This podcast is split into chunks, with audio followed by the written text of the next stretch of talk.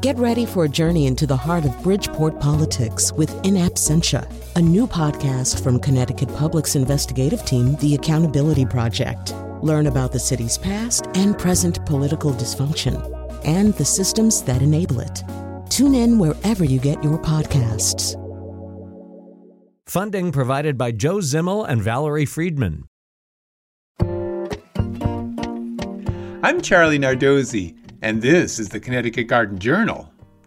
One of my favorite winter activities is perusing print catalogs and websites for new varieties to try this coming year. I have my favorites, but I'm always on the lookout for something new. So after looking at a few of my favorite companies, I have my 2024 list of new vegetables to grow. Here we go. From Johnny's Seeds in Maine comes two new tomato varieties. Harvest Moon is a hybrid beefsteak type with yellow skin and flesh and a stunning bright red interior. It grows on a compact, indeterminate plant, so doesn't grow too large. Magic Bullet is an open pollinated, grape shaped snacking tomato with colorful green, yellow, pink, and indigo fruits. High Mowing in Vermont features Honeynut butternut squash. This open pollinated variety produces one pound sweet tasting fruits that are perfect for individual servings. The plant is also powdery mildew resistant. They also have Turkish Delight hybrid eggplant.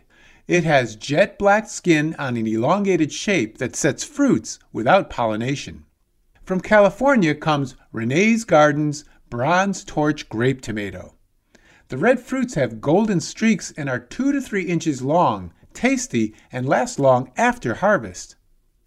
Here's a turnip you might like. Pastel Duo baby turnips are white and pink turnips that don't need peeling. Harvest when they're walnut sized for a mild flavor and use in salads and sautés. Next week on the Connecticut Garden Journal, I'll be talking about indoor mushroom kits. Until then, I'll be seeing you in the garden.